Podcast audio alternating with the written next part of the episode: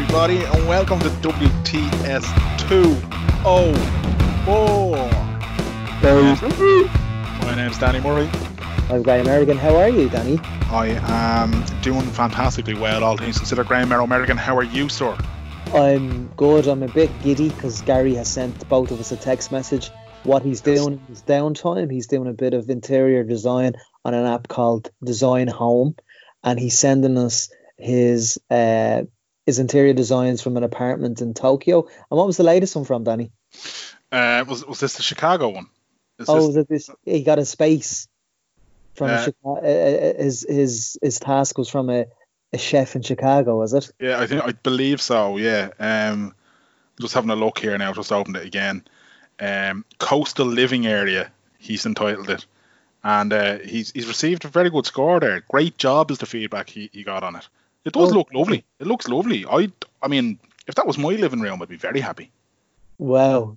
So yeah, good man. And this is the thing you see. People often think people people struggle to separate the fact from fiction when it comes to Gary. They don't know whether he's being himself or whether he's being some sort of caricature or but we can we can tell you what you see is what you get with Gary. And when he talks about the bringing the outside inside, the culinary tips, the the love doctor tips, the agony ant, a- all the things he talks about, that's Gary lads. There, there, there, there is no fiction when it comes to Gary Mackle, and he will be an inspirational leader of this country one day, and I've no doubt about that. Well, I just I just want to uh, tell our listeners that me and you got a message this morning on the WhatsApp group that we're in with Gary, and Mm. there was a picture and entitled. Uh, I downloaded an interior design. Oh no, actually, it was just directed to you. Apologies. We me and Gary must have been around. I I, I downloaded an interior design game, Danny. Currently doing an apartment in Tokyo. It's a great game, and I'm really horny. And you said that's an interesting one. Is it different levels? Like you have to complete a London flat within a to- within a budget before moving on to Tokyo. And Gary responds, "Great, quite." Gary responds, "Great question. It's based on levels, yes. So the better the score you get, the more cash and diamonds you receive. Cash and diamonds then buy stock to furnish the properties. I'm in my element. It's very competitive. I'm I'm paddling with it before I create my profile. I'm going it all in on this. There seems to be a built-in judge, but you can down upload designs onto a portal for all to see. I'll be doing the daily challenge today. It's an outside space for a chef based in Chicago. This is a game changer in terms of gaming for me, guys. Um, yeah, look, I That's- mean that's Gary Michael. that is, and, and as always, we had a fantastic reaction to the episode with, with Gary last week and Paul Howard, of course. And um, you see, the, the thing is, right? Everybody, uh, we always got a, a reaction that's that's basically, you know, can Gary be on every week, kind of thing. And we'd Yeah. love to have Gary on every week, but we can't, we can't, we just can't afford the legal fees. No. So, um, so we, we like to, to spring Gary upon you in sort of regular enough um, bouts. But but don't worry, there, there will always be a micro- microphone open for Gary Mackle on this podcast. Absolutely. Um, Don't- Just don't tell him that. well, yeah, yeah, I'll have to edit that out. Um, but yeah, yeah, I I, I think um, we're uh, this is the first time we've probably done two weeks in a row now in quite some time, Merrill. yeah, I know. yeah. And uh, Might have to take a break next week. I tell you what, yeah. Um, but it's it's it's another cracker as far as I'm concerned, and we've just finished recording with him, and he's an absolute gent. Um, and here it is. Uh, delighted to welcome back one of our favourite guests we've ever had in this podcast, and a man who has gone on to bring out his own brilliant, brilliant podcast, Three Castles Burning. He's everybody's favourite historian, and a man who knows more about Dublin than most people. The one and only Donal Fallon. That's a great introduction. I wrote that introduction. historian. I wrote that introduction myself. How are you, no, I didn't. I did. I, I'm, I'm doing good. Listen, listen to this sound. I love this sound. Yeah, Yeah. that's uh, what what that- is that? that- What beer that is is that? a, a can of Fruitopolis. It's called from from Rascals, uh, Oh. brewery up the road in in Inchicore. So we'll give them a plug as well. Why not? what about the history of beer in Ireland? That would be a great one. Or, or the history of the temperance movement, the anti-beer lobby, since we're uh, out of the pubs at the moment. That might be good too. What Yeah. decade is that? But I've done one. I've done one pub on the podcast so far. Uh, obviously Grogan. enough, it was it was Grogan's. Yeah, but it'd be good to do one on the the the temperance movement. Their their slogan was Ireland sober will be Ireland free. Uh, not not not inclined to agree with that myself, but anyway. Come from- I'm not sure they were going down the right path with that one now. Um, Yeah. Was was the prohibition thing? Was it was that part of a prohibition? It was, yeah. It was a bit. They reckon that about a million people, maybe a million and a half people, took the pledge not to drink in Ireland in the the 1840s. but I'd say only about twenty of them actually honoured the pledge. Well, look, it was the time of the famine. You, you needed a drink. Yeah, yeah, that's true. yeah, I'd say there was a lot of that. Do you know, do you know, like when lads are making, is it your your confo you take the pledge? Absolutely, It's yeah. yeah, yeah, I promise not to, uh, blah, blah, and then like you get out the door and straight away you're doing exactly what you said you wouldn't. I'd say there was a lot of that going on. Well, I took it in school to 16. I took the pledge to 16, which I thought very honest. Was there, was there was there a religious background to that movement, though? Oh yeah, yeah. Father Theobald Mathew. Uh, he's one of the statues on O'Connell Street. You know, if you, if you ask people to name all the statues on O'Connell Street, Hmm. there's two they don't get. There's this guy, Father Mathew. He's he used to be up by the cinema, but he's now right behind the spike, the spire. Oh, okay. Uh, John Gray, the guy who brought in the, the clean water supply. Everyone forgets him as well. They're the, the two forgotten lads on the street. Wow. Yeah, I many, many statues that are on Collins Street? Oh God, God no. There's no women anyway on you, which is mad even now. You know. Is the Floozy and Jacuzzi? She's Well, gone. she's eh? gone. Yeah, they bumped her up to uh, up to the top of the Liffey. She's up by Heuston Station. Ah, oh, you haven't been in the city centre. and The the who are in the sewer, the, The who are in the sewer. They were in the sewer. it's good to be back, lads. This podcast Yeah. was a, a big influence for me anyway, trying to set up my own. So it's uh, a very different format from yours, but it's it's always nice to be back on. No, I, I love yours, man. And and what, what's particularly enjoyable about yours is you you do exactly what we don't do in terms of you keep it to a tight time and you make it actually listenable for people. Whereas we're, we're rambling. Three days later, people are like, are they still fucking talking about spice bags? Whereas you're like, that's it, 30 minutes. So, I'm out. lads, you've got your 28 minutes. I'm out of here. yeah. But, uh, look, so, so while we're on the topic, Three Castles Burning, man, tell us a bit about it. Or if people are if people are living under rocks and they're not, you're in quarantine now, lads. Here's something to listen to. Yeah, but it's a good time for podcasts, isn't it? It's, uh, it's a good time for Netflix as well. That seems to be about it. It's a, it's a pretty shy time for everyone else, but I suppose people have a lot of time to be trying out new uh, mediums. And Three Castles Burning, the, the, the name of it is from the city coat of arms. Uh, great city coat of arms, isn't it? Yeah. And uh, the motto of Dublin has always annoyed me because I think it's stupid. The motto of Dublin is "Happy is the city where citizens are obedient," which is very out of sync with Dublin history, to be honest. But the, the symbolism of the three burning castles, I just think is great, and everyone wears it. I mean, in, in the League of Ireland, it's on Shelburne jerseys. Bohs wear it, the Dubs wear it, and the GAA or variation of it. And uh, I just think it's this great symbol of, of Dublin. And once someone tells you about it, you see it absolutely everywhere. You know, it's on the lampposts, it's uh, on the street corners, it's absolutely everywhere. So for me, the, those three burning castles is the like immortal symbol of, of Dublin, and, and for that reason, I uh, I took it as took it as the title. Who came up with the motto? That motto motto you mentioned. Who came up with the motto? Oh, that goes way back. And as far as the city coat of arms is concerned, they don't even know if it's three burning castles, if it's three gates into Dublin. Are they three different ones, or you know, there's this mystical symbolism with the number three. So there's more questions than answers really around the, the city motto and coat of arms. But people are trying to change the motto in recent years. Some of the councillors are like, ah, it doesn't fit. We should get rid of it. But whatever about the motto, for me, the, the castles is just a, it's a great symbol of Dublin, isn't it? Yeah, I think you're right. I, th- I think even from when I was a kid, you can I can remember that kind of like like you're saying, it's on lampposts. It's it's everywhere. Ah, it's everywhere. You know what I mean? Like, and it absolutely everywhere. It's it's uh, it's one of those kind of it's almost a kind of comfort sight as you get older. Do you know what I mean? You, um, but but in terms of the, the podcast, Free Castle this morning, it's going. You, you going a year now, is it? Or just I'm, go- I'm only going since last winter, so I'm still a new kid on the block. Still. I'm a new kid on the block, but uh, some city in America, someone emailed me recently and said, "Yeah, your city motto's not great, but my city motto is it's not for everyone." Small, small place in America. Hey, it's not for everyone. So Bit- happy bit like is Leitrim. That's it. Yeah. But uh, uh, happy is the city where citizens obey. I, d- I don't know if that'll last for too much longer, but anyway. Yeah, yeah. And then and like so, what sort of topics have you covered off then? If, if you are kind of fresh out of the box, so, So- to speak. I always describe myself as a social uh, historian, so I'm interested in the ordinary lives of people, the everyday lives of people. So, not the big picture, but you know the day-to-day life in the city through the ages. So, like when I sketch out what I'm going to do episodes on, some of it like will appeal to certain people. So, Keep Rovers at Milltown is one that Merrill loved. That's something that that's a great story that has to be told.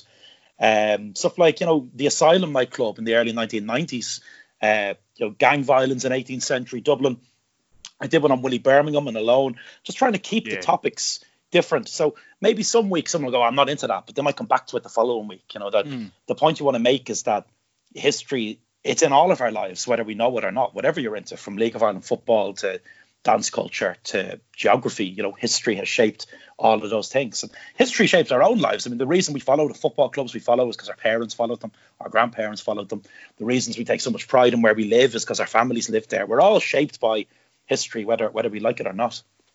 Definitely, man, definitely. And I think uh, the the Rovers one, as much as it pains me to say, is uh, is definitely a story worth telling. But I, Well- I will I will note that you mentioned there a lot of Dublin clubs who have the three castles born in symbolism, but one that doesn't.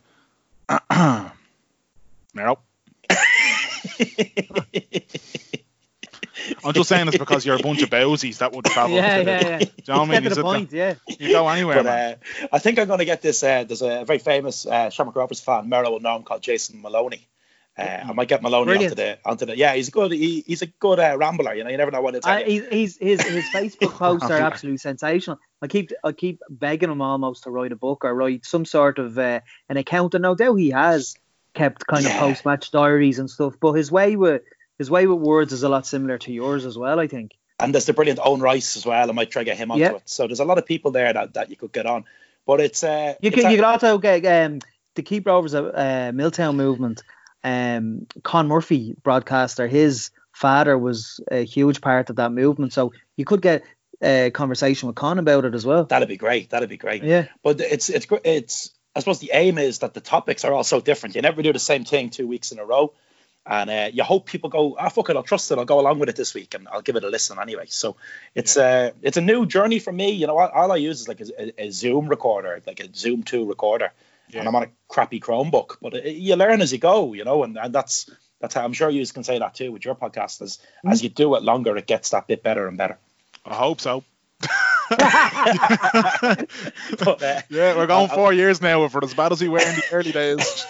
but it's Five it's really June. It's fu- fucking five years. Fuck. Oh, it's at the minute it's so weird because you like your I like my uh, global pandemics in the past, you know. So when you're a, when you're a, when you're a historian, it's really uncomfortable to be living through such a moment of, of enormous history, which which we are. So we all have to kind of think on our think on our feet. So I, I moved the podcast from me every two weeks every week, and uh, it's just yeah, it's just a surreal time to try and operate in, isn't it? And you've you've had you've had to t- uh, tie back a bit uh, with come here to me. Yeah, I just I think blogs kind of was on the decline and has been on the decline for a long time. And the rise of podcasts as a medium is just like mad, isn't it? It's kind of a couple of years ago there were maybe what five or six Irish podcasts, if, if even. Uh, the Irish History podcast, Blind Boy was pretty early out as well. But like it, it- as an industry, it's just gone boom, and it, like every Tom, Dick, and Harry and Dog in the Street seems to have one now. So that makes it even harder, I think, because there's so many of them that to, to grab anyone's attention is, is kind of hard. Well, that's yeah. Like like for us, I, I remember in the year when we when we first started, kind of, I'd say we were kind of just before the middle of the wave kind of thing. And for us, like I remember at one stage, I tried to get like really heavy into the stats to try and get behind some of the numbers and go like, how's this doing kind of thing. I remember getting into back and forth emails and being told that there were a total of at the time, say, two hundred and fifty thousand podcasts on Apple Podcasts or iTunes or whatever. And I was like, right, that's that's two hundred fifty thousand around the world. That's right. Okay, so if we're doing this and we're doing, but since then you're up to nearly two million. I think there's 250,000 250,000 podcasts in Crumlin at this stage, you know. Do you know what I mean? the, the guy in uh, the guy in SuperValu has a blog about working in SuperValu, but not a podcast. It just, it just seems like they're, Donald, you would.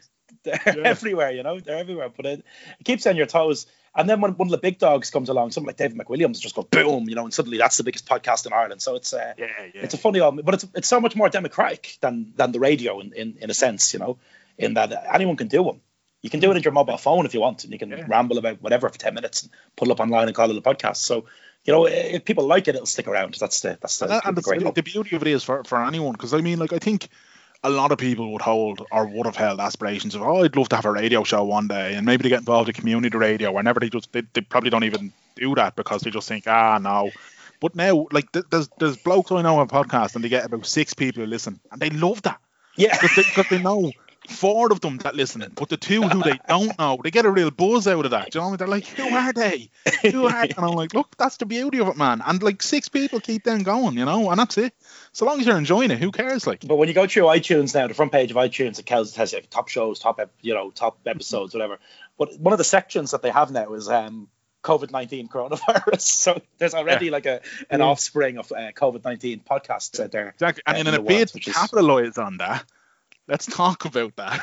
yeah, yeah, yeah. is everywhere now. Yeah, exactly. Segue central. So, uh, uh, uh, look, the, the Spanish flu has been talked about uh, in terms of a comparison and in terms of the last great pandemic, the strike, and that kind of thing.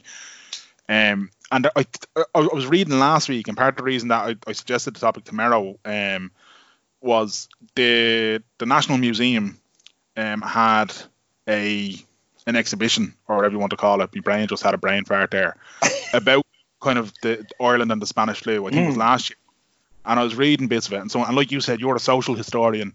And like I'd heard stuff about the Spanish flu, but when you start to hear about the people and you start to hear about the lives that it affected yeah, in Ireland, yeah just brings that degree closer. Well, the first thing about this, the Spanish flu that I think is interesting is the fact that we call it the Spanish flu because it didn't begin in Spain.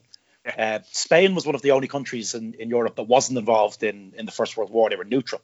So when this mad flu, just like the, the current flu, was making its way across the world, the journalists in, in England and in Germany, in America, all these wartime countries were, oh, we're not reporting on this because when you're at war, you try and keep public morale pretty high. So there's no war in Spain. So the Spanish media write about this flu freely. And that kind of gave the wrong impression in the world that Spain was disproportionately uh, affected. So it either began in France or it began in Kansas in America. It's kind of a good argument for, for both of those theories, but it didn't begin in Spain. So I kind of feel bad for poor old Spain, you know, that it's become known as the Spanish flu when they didn't have any hand or part in its, in its origin. But it's really interesting that Trump on the news in, in recent weeks, Trump's getting a lot of a lot of shit in America for calling it the the Chinese flu. He keeps calling it the Wuhan flu, the Chinese flu. So you know we don't do that anymore. We don't you don't uh, try and pin it on one particular group mm. of people. So uh, you wouldn't get away with calling. I think if it happened now, the Spanish flu would, would be would be known by a different name entirely, just like COVID COVID nineteen. But yeah. it, uh, I mean, the numbers are absolutely mad. They reckon that 500 million people got it. And to put that in, I mean, the world's grown a lot since then. So to put it in context, about a quarter of the world's population uh, got that flu. And what was so strange about it, but they couldn't really figure out, was normally, and this seems to be true with COVID 19, the most at risk people to an influenza are the very young and the very old. But the Spanish flu, so called, seemed to be wiping out kind of middle aged and quite healthy people. So all the newspapers at the time are full of like athletes, well known football players and, and the like that were that were dropping dead of this thing, which was really, really odd.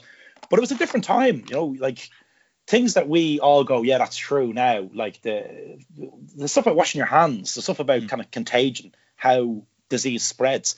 Some of that stuff was kind of controversial in, in the, the, late 19th, early 20th century. Uh, Oscar Wilde's dad, William Wilde, he was a, a doctor and a, and a surgeon. He wrote about contagion and said, look, there's a reason that diseases run muck in packed tenements and they don't run muck in middle class suburbia, and it's because of the density of people and people being in contact with with each other. So nowadays we we acknowledge all this stuff. This it's like the science of sickness, you know, and we know all about it and we know how it spreads. So we're we're a lot better equipped, probably, or definitely in 2020 than than they were in 1918. But like every flu is different, every influenza is different.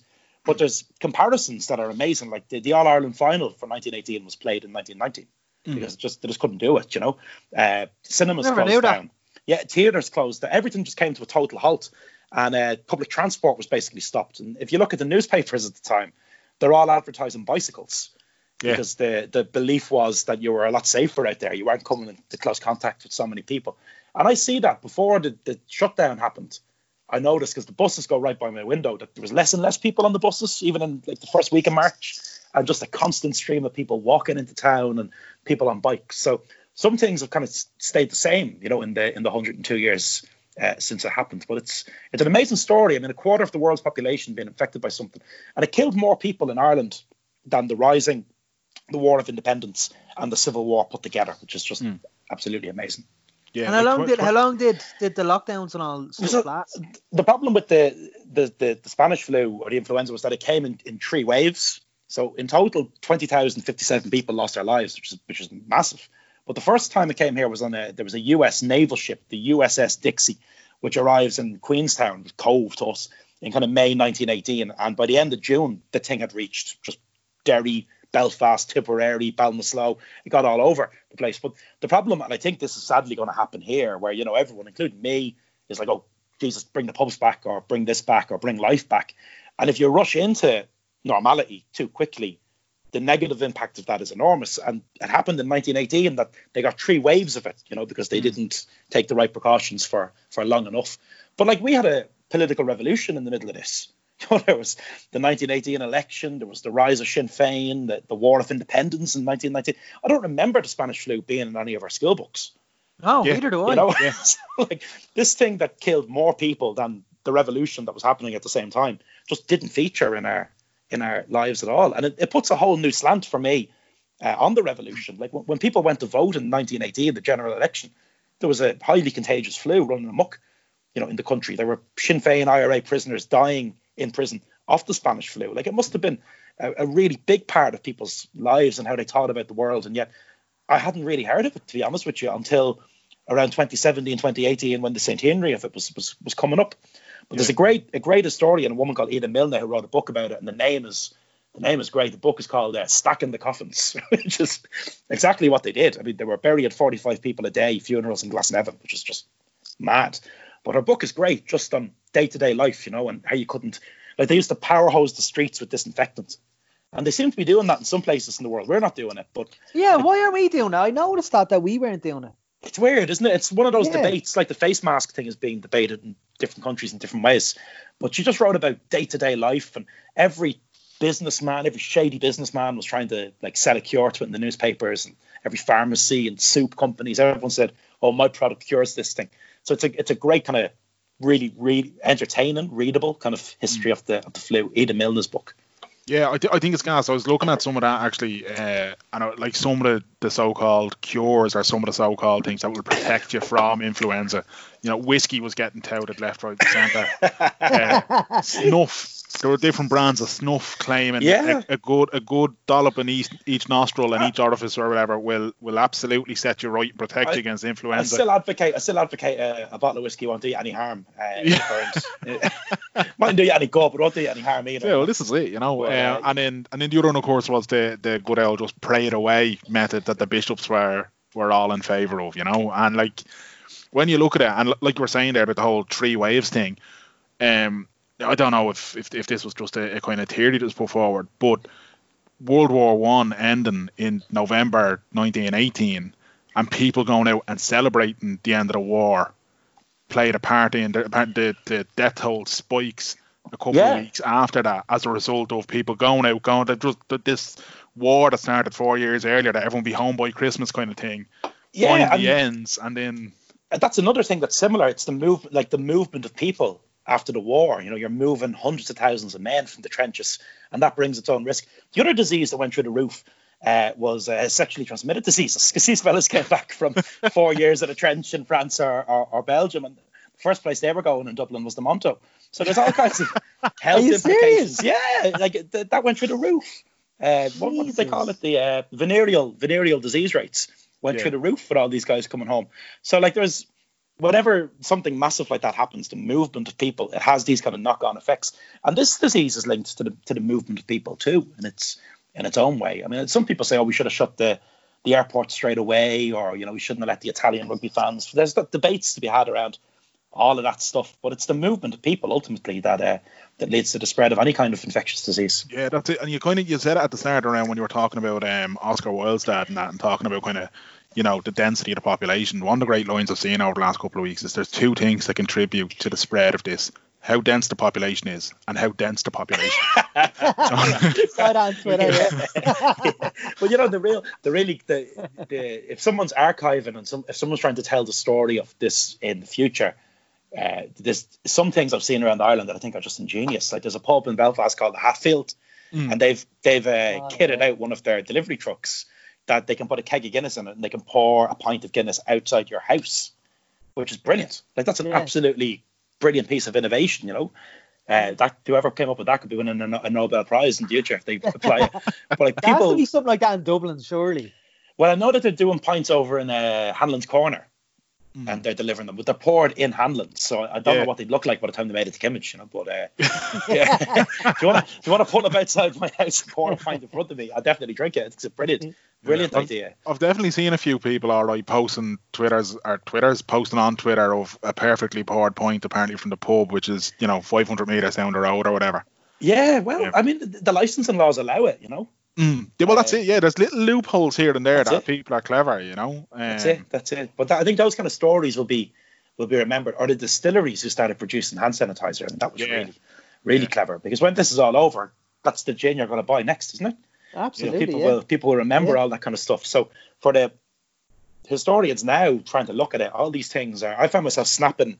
You know, you walk into a public park and it says this is two meters on the Yeah. ground now, and all that kind of stuff is mad. People, people, people won't believe the stories we tell them in in 50 years Wow. about the the mad Yeah. rush for bog roll or any of these things. Yeah. I, I, ho- I hope you remember as well the actions of uh, the Wetherspoons owners, and, and we stopped going to Wetherspoons. in Well, Ireland. this, well, this is it. Yeah, there's a lot to be said for that around like and and yeah, well, I mean that shower that shits in Wetherspoons is one thing, but I mean when you look at how responsible and how quickly the kind of the what I would call the good pubs acted under it's well not even instruction, but just under the fact right other things are shutting down. It's Mm. clear it's clear we need to act. Now there was a couple of the kind of tourist traps who decided, fuck this, we'll get another weekend of the profit in like. Mm. I, I'd say to people, try and remember the, the, the good kind of mom and pop pubs. Yeah, well, I mean, it was what was it, forty-eight hours before St Patrick's Day that the clubs, the Yeah. pubs formally like that's mad. That's historic in itself that that happened. It's absolutely Absolutely, amazing. But yeah, I, I like it, I think it was kind of a bit of momentum. It was Grogan's and then Peadar Brown's, which is a really hmm. good good shop in its own way, and a few others that kind of went off their own volition before they were told to do it, which was totally the right thing to do. Absolutely, yeah. Their busiest their busiest week it was a it was a brave decision to make. I mean, Guinness doesn't exactly sit around for long either, you know what I'm saying? Yeah, exactly. Yeah. And how many how many kegs were sitting in those pubs the days before Patrick's Day? It's probably like it's Oh, yeah, it's how they had the They order. definitely all came in before, absolutely. yeah, it's a heartbreaking It's- thought for a publican to It's all that down the crazy. Like it's it's absolutely like when you look at it. I mean, like McDonald's, the, the the absolute symbol of capitalism around the world, and they were like, "Nah, we're pulling back, lads. There'll be no Big Macs ride for a long time, you know." And Burger King's King still is still open. going. Yeah, it is. Yeah, I got a push notification there from So just did I. telling me that the Burger King around my way is delivering. I was like, "That's it. Thank you." Dinner for the next week. I got a a notification on Instagram uh, when I was going through Insta stories, and it said, "Oh, we're don't worry, we're still open." It's like what? one of the well, I suppose one of the big uh, obvious differences between now and, and that major influenza turn of the century was that uh, we're able to keep ourselves entertained, you know, in ways that people couldn't back then. Like when when the Rising happened, the Irish Times ran this great editorial that said, uh, "How many of you have ever read the works of Shakespeare?" Well, now is the time to do it because you can't go outside your house. But that involved you having the works of Shakespeare at home, you know, or you couldn't do it. Whereas now we just we're surrounded by culture, technology. So like you've been able to watch people like Damien Dempsey in your living room, which I think is brilliant. You know, without Yeah. stepping outside. Uh, Colm Mac Con Iomaire, who's a great musician. Colm was in the Frames back in the day, and he's a great fiddle player. He was the first one I saw. He did a gig in his living room, maybe two days into the lockdown. I was watching that, and we were watching it here, me and Sarah, and the, the viewers were going up and up and up and up and up. And I said, right, this is going to be a thing now that we're going to see this every couple of nights from different artists. I think that's been really good. That's really built Yeah. uh, the the feeling that you're you're not really alone. You know, there's this stuff going on, which I think is great, absolutely Yeah. great.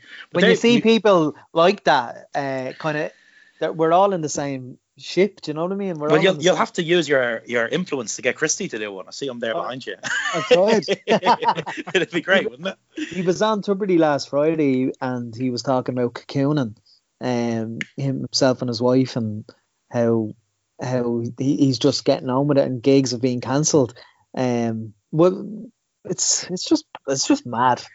Yeah, I think he was really good in there. I don't know if you saw the documentary on TG Carr during the week about Liam O'Flynn, the piper in uh, Planxty. Yeah, I saw it before. Yeah, Christy was Christy was so brilliant in it, you know, and uh, it's just such an incredible story. But it, it's it's the national treasures like that who I hope we get to see in our in our living rooms. Christy uh, be a great uh, topic for Three Castles Burning. He would, yeah, to talk about his memories of Dublin at different times and the venues in Dublin. Yeah. Uh, I, I just think he's a brilliant storyteller, you know, and, and that really came across in the interview we did uh, with you lads. And his book is very rare now, One Voice, where he talks about the the, the, the origin and the, the stories behind a lot of the big big songs, but just an, an incredible walking encyclopedia, you know, of, of, of 20th century Irish history. Just an incredible, incredible mind. And of course, his, his song, uh, Danny's one of Danny's favorite songs, Viva la Quinta Brigada. That I, was, I love that song. Inspired. Yeah. yeah. And a good friend, very good friend of mine, Luke O'Riordan. Yeah, I think one of the first times Christy sang that song, if not the first time, was at the birthday of his his dad, uh, his granddad, sorry, Mick O'Riordan, Michael O'Riordan, who survived the war in Spain and, and kind of came back to Ireland. And uh, he ran for a local election, and the slogan was uh, "Don't vote for the the red O'Riordan" that was painted on the walls around. Really? Him. I think the priest said something like, "If you voted for him, you're uh, you're uh, a sinner." And Brendan Behan saw him walking on the street one day and said, "How many sinners did you get in the end, Mick?" You know, he, he, did get elected, but the La Quinta Brigada, the Viva La, La Quinta Brigada, to get it right. The song is about the lads who died, you know, so it rattles off those great names. Um, Charlie Donnelly, young poet from uh, Tyrone. He's the one who said even the olives are bleeding, which is yeah beautiful. I mean, imagine only only a young poet could write something like that in the middle of a battlefield, even or say something like that in the middle of a battlefield. But uh, the ones that came back, I find just as interesting, and they're the ones that aren't mentioned in the the song. It must have been so weird to come back from fighting fascism in the trenches of Spain to uh, Holy Ireland, you know, in the aftermath of it. It's absolutely why, incredible. Why, why, was there so much um, hatred towards uh, Red O'Riordan? I suppose just the the very. I mean, one thing people forget is uh, there's a great moment if you ever see Christy in a in a more boisterous venue than in Dublin. So if you ever see him in, in the Barrowlands in Glasgow, which is just have you ever been to Barrow? It's a mad place. Like yeah, mm. the floor feels like it's going to collapse underneath you. It's a old school uh, ballroom that's become a, a concert venue. And uh, when he met, when he says, you know, the bishops bless the blue shirts in Dún the crowd all boo, go boo, you know, fuck mm. the blue shirts, they're the bad guys. Everyone else they're the bad guys. But back then, the, the, blue shirts were four or five times, maybe ten times bigger than the IRA were. You know, the, the public feeling in Ireland in the 1930s would have been on the other side, and Franco would have been regarded in Ireland as like the someone that was fighting for Catholicism against kind of godless atheism. So they they say that history is written by the victors. Everyone knows that old line, "Oh, the winners write the write the history." But I mean, the losers write the songs, which is very true in, a, in an Irish context, especially. So I like that song even more because those lads went off very much as uh, I suppose they would have been sidelined, marginalised, considered uh, communists, you know, in the gutter. And today they're the ones whose names we know, and it's the blue shirts. So I mean, I can't think of a single monument. There's one monument in the Pro Cathedral. You know, you way you can dedicate a bench in a church to someone. Yeah. One of the benches says, you know, in memory of so and so who went to Spain to defend Christianity against communism. And that's the only monument I've ever seen anywhere in the country to a to a blue shirt. And by oh. comparison, the, the other lads, the international brigades, they're everywhere. There's a monument on one of the islands off the coast of Galway to a local guy who went off and joined the international brigades. Like you can, I can think of seven or eight of them in Dublin around people's houses. They're they're very very remembered and they're remembered very proudly. And it's the blue shirts that have been forgotten.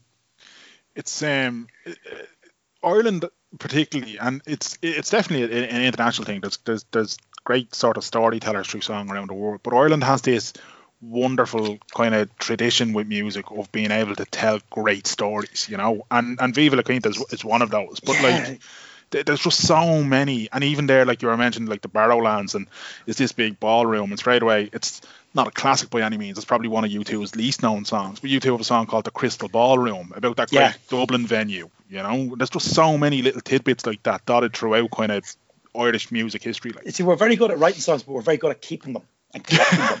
So there's um one of the early episodes of my podcast was about a guy called um Seamus, en- Seamus Ennis who was known as uh, An Fear And he was a great piper, really good piper. But his real love was uh, he worked for the Folklore Commission and he had a pen, uh, a push bike, and off he went around the country, paper, pen, and push bike. And he recorded stories from people. He recorded songs. He recorded tunes. So uh, songs in Ireland can they can have these incredible lives.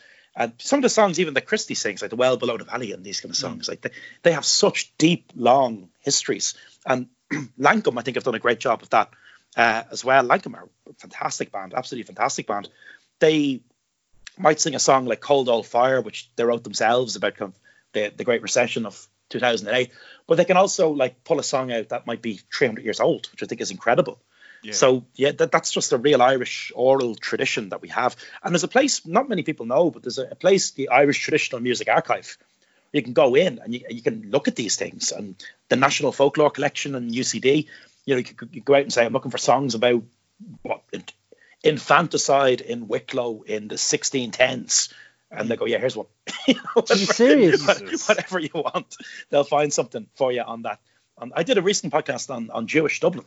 Yeah, like yeah, there's, there's songs, there's songs that mention like the Jew man moneylenders, you know, and like there's everything is there in that kind of rich. You, you, you, played you played some audio from it. Yeah, well. it's great. The Waxy yeah, Stargle, yeah. the Pogues sang yeah, a really good brilliant. version of it. I went down to Capel Street to the Jew man moneylender, but like every story you could want is there in that rich collection that we have uh, in this country. It's it's absolutely amazing, absolutely amazing. Out of all, you, you, yeah. No, go on, go on, go on, go on. I'll come back to it. No, you, just... you're still getting used to this thing of kind of talking. Yeah, we've, yeah. been we've been doing Skype ones for about three years. Even when we're in the same room, we talk over each other. We're, we're, we're like an old couple now. That, that's the beauty of the rawness of the podcast. Yeah, yeah. it's not like oh, can I speak? Oh, cue, cue me. Um, I I was just going to change the topic, Danny, if, but if you wanted to keep going. Or if you wanted to. Well, I was just going to keep rolling with the punches a little bit on the music piece, just because I noticed earlier yeah, go on. For it, yeah. It's a slightly different wave on the music piece, but I noticed earlier on that Donal's beautiful Twitter uh, picture at the moment is him holding Screamadelica. Oh yeah, yeah, yeah. What's, what an amazing! What, is that yeah. in tribute to that, uh, Weatherall? Andrew Weatherall, yeah. What a great! I, I, I saw Andrew Weatherall oh, many, many times, but uh, probably the best time I saw him was uh, in Belfast a couple of years ago with David Holmes, another great DJ who uh, ran a night called God's Waiting Room. What a great name for a club night. And he brought Weatherall over. And what really struck me about Andrew Weatherall every time you saw him was that the sets were totally different. And if you listen to his output, the stuff that he made himself and the stuff that he produced, the diversity of his outputs, absolutely, absolutely incredible. So, like for me, I just think he was one of the, one of the, the best DJs of the second half of the 20th, uh, of just of the 20th century into the 21st. And so much of his his output from like the Boys Own records, not Boyzone the band, by the way, that's Boys. Mm. Own to imagine he produced a Boyzone record. That'd be great. To, I don't think we'd be to, talking about him. but then yeah. I saw. Don't uh, be saying bad things about Boyzone, you right? Sorry. I saw that he, they they just released the last Andrew Weatherall uh, 12 inch record there last week. I think Lobster Records in England. He was still making stuff right up to the time he died. It was such a, a sudden a sudden departure, but he was a brilliant uh, versatile DJ, you know, and he, he could play anywhere. He could play a, a, bar in Dublin or he could play Berghain in Berlin, and he'd always give the crowd what they what they wanted. But I think that record, Screamadelica, is perfect from from start to finish, and even every everything about it, the cover of it, the everything come together. It's it's a perfect yeah. record. It, there's a reason that it appealed to the to the dance music kids, to the to the indie kids. Everyone, I think, found what they wanted in that Primal Scream record, and I wouldn't be particularly mad on most of Primal Scream's output. I, they never, I never really connected with Primal Scream as a band, but I, I just think that record is perfect. Screamadelica. There, there's uh, definitely moving um, on up is, is just such a great ah, intro track. Like, ah, yeah, just, brilliant. You know what I mean? There's, Phenomenal. There's, there's definitely a Three Castles Born Burning episode in um, rave culture. Like you're talking yeah. DJs, like Weatherall obviously left left us so soon and very sad uh, another DJ recently left us, Al Keegan, who had uh, what a hero! Yeah, yeah. Yeah, I, he, he, had a great he had a great input in in the, the culture of dance and the culture of nightclubs in, in Dublin. That seems to be kind of disappearing. That that venue and the the, the liberties that he took uh, just just down the road in Guinness. I was in it many many times. Yeah, where he ran his nights. I mean, it was a crumbling old boozer that was, you know, on his last legs, and he just kind of re- reinvented it there around what 10, 12 years ago uh, the name of it will come to me in a while, but uh, Magruder's, wasn't it? That that, yeah, yeah, yeah, It was a. I, I, I was there many times. I don't remember anything of it, but I was there. just always, always the sign of a, of a, of a, of a good night in the club when you don't remember too much of it. But uh, absolutely incredible. And the licensing laws in this country are so bad. I mean, there's a, there's definitely an episode in in the Public Dance Halls Act. It came in in the in the 1930s and it really restricts the ability of, of venues. Uh, it was at a time when there was a big fear around jazz music. Uh, jazz was seen as dangerous. Fear. The, the, the, the, way men and women danced together, you know, it was sexualizing uh, young women. One bishop called it the marching song of the Bolsheviks, whatever that means. But they, oh my God. they, they had to control public space. So they brought in the, the Public Dance Halls Act, and it meant that every individual event in a venue, a, a late venue, needed its own unique license. It's still actually on the books. It, it still exists. Uh, it shut down illegal assemblies like dancing at the crossroads. You know that old Irish rural traditional thing where if you live in the middle of nowhere, you meet two miles in the middle of nowhere at the crossroads and you all have a big dance. That was illegal. So it, it limited, I suppose, the ability of people to um, to to socialize freely, and it still remains on the books today. So nightclubs are, were meant to close at one at one a.m., which is incredible. No other city, capital city in Europe would do it, and uh, Al really pushed against that. You know, and th- there's another story in the Asylum nightclub, which was just off uh, O'Connell Street, Sackville Place, which used to go to 7 a.m. or 9 a.m. And to us, that sounds weird, but in any other European city, that's totally normal. You know, Yeah. it's uh, if you if you don't disgorge everyone onto the streets at the same time at half one, and they're all going for the same taxis and the same night link and the same chippers, and you get bloody mayhem. And like Westmoreland Street, generally speaking, at half three in the morning, looks like the Battle of the Somme. You know, it's it's not, it's not a nice it's not a nice place to be. I think the clubs should should be able to stay open a bit- that bit longer. So it'd be nice to do a, a tribute piece to Al around that scene. Definitely, absolutely. Berlin's 24 7. Is it a weekend? Um, yeah, some of them go. I mean, some of the clubs in Berlin would open on, on like Saturday night at maybe 11 or midnight and they'll go through to Monday. it's just crazy. but like that doesn't mean people stay for 48 hours because it's not Absolutely. humanly possible. So people come and go at different times and there's a real logic in, in that. But like the Hirschfeld Center, the, the disco in, in Temple Bar in the 1970s, that was very much connected to the, the, the, the LBGT movement. All those stories are great because ultimately the story of uh, live music, whatever kind of live music it is, it's the story of youth culture. You know, it's always young people that put on gigs, go to gigs, and you can tell the story of, of youth culture through these through these amazing places. Don't you said something interesting there around the Screamadelica piece in terms of like uh, it's it's it's perfect from start to finish or whatever. And then that was triggered as well. And Mero, you've already probably been tagged on this because you know you're an attention seeker on Twitter and, and you love when people tag you in things. This whole little craze then of uh, albums that you listen to start to finish. That was great, wasn't it? Have Yeah. you- yeah, I was, was going to say, I don't know if you have been tagged, but if not, I'll put this on the spot and just see if there's any that you'd call out in terms of those great, you know, start to finish pieces that you just listen to over and over again. So I had to go with that myself. Uh, I It's took very hard, it was. It's difficult, yeah. I, I took an album. There's a, a traditional music album called The Liffey Banks by a, a guy called Tommy Potts, and the cover of it's incredible. If you've never seen it, it's uh, he's standing on the Halfpenny Bridge playing a fiddle, and there's no one else on the bridge. It's a really incredible image, but it's a great fiddle record, one of the best Irish traditional music records. And I find I often put it on in the background when I'm working, so you listen to it start to finish. Albums that I love, like I love the uh, the Streets album, Original Pirate Material, and I saw that was on loads of people's lists. But that album has a skit song on it. You know that discussion between uh, about drugs between the young Yeah, guy yeah. and the liberal guy and the the conservative guy. And I always skip that track. And I find hip hop albums, lots of them have those stupid skit tracks. Dre did it, Wu Tang Clan did it as well. It's very hard to think of an album that you just you put it on and you play it uninterrupted straight through to to finish. So generally, yeah, albums like Tom Tommy Potts, um, Whipping Boy, I put up as well. Uh, they were a, a great band in the '90s. They're kind of like the Fontaines of the '90s. Oh, Some- okay, Someone yeah. put me on to Whipping Boy. Uh, No, I've heard of Whipping. Boy, but you, do you think they're the Fontaines? Oh yeah, yeah. We don't Really? need nobody else. That song, I mean, that album Heartworm came out in 1995, and it was massive. They were considered the next big Irish band, uh, and the reviews were kind, but it just didn't register with the public in any way. But when the Fontaines album dropped a year ago this week, wasn't it? A year ago this week, Dogrel yeah, came out. so, yeah. Um, so many Met, of the re- at that gig. yeah, so many of the gigs compared them and said, "Oh, you know, are they the new Whipping Boy? Are they the new Whipping Boy?" And uh, that's a really, if you haven't listened to Heartworm, it's called. It's just, it's a every track on it is is fantastic, and uh, it doesn't, it, it, it's fallen a little bit, I suppose, from consciousness. Uh, Morrissey, of course, Viva Hate, his first debut album, and then a weird one, uh, Saint Etienne, who are like a kind of indie electronic band. They had a great album, uh, which I put up too. But I mean, you could name fifty albums, couldn't you? Ah, you could, You yeah. know, you could, Like, you- now, you could now you there. mention, now that you mention Dogrel, Dogrel you could listen start to finish. Doc was great, but I I mean, think. the only thing about Dogrel is it's kind of a load of EPs stuck together, you know, because a lot of those Yeah. songs were, were out for a long time before that. And I remember they were, they were coming out over about two years or, or so. And uh, one thing I like about Dogrel is also one thing a lot of people didn't like about Dogrel, uh, that the songs are so different. I You love know, it. some of the, Liberty Bell um, sounds like a Ramones song, Uh, Dublin City Sky sounds like a Pogue song. There's Yeah. so many different, totally different styles on that album, which I think is which I think is great. But Could you listen argue- to?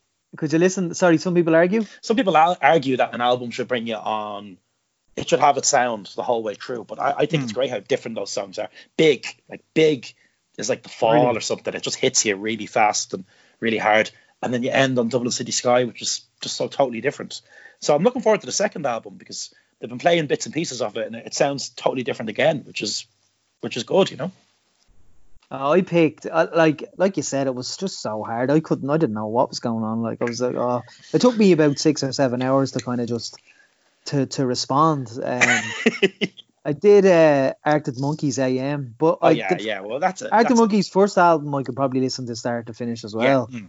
Yeah. Um, I picked Oasis Be Here Now. yeah Um, I picked Be here now. Yeah, yeah. I, I, I- in terms of an Oasis one, that's an interesting one. Yeah, and the only reason why I picked it over the other ones and the earlier ones was because when that came out that summer, I just listened to it from start to finish all the time and, and went to their concerts for, the, for that album. And it just, I don't know, there's that, that song Lyla is on it, and I just, it's a real good summer yeah hit that I just Yeah. love, and I just love Liam Gallagher.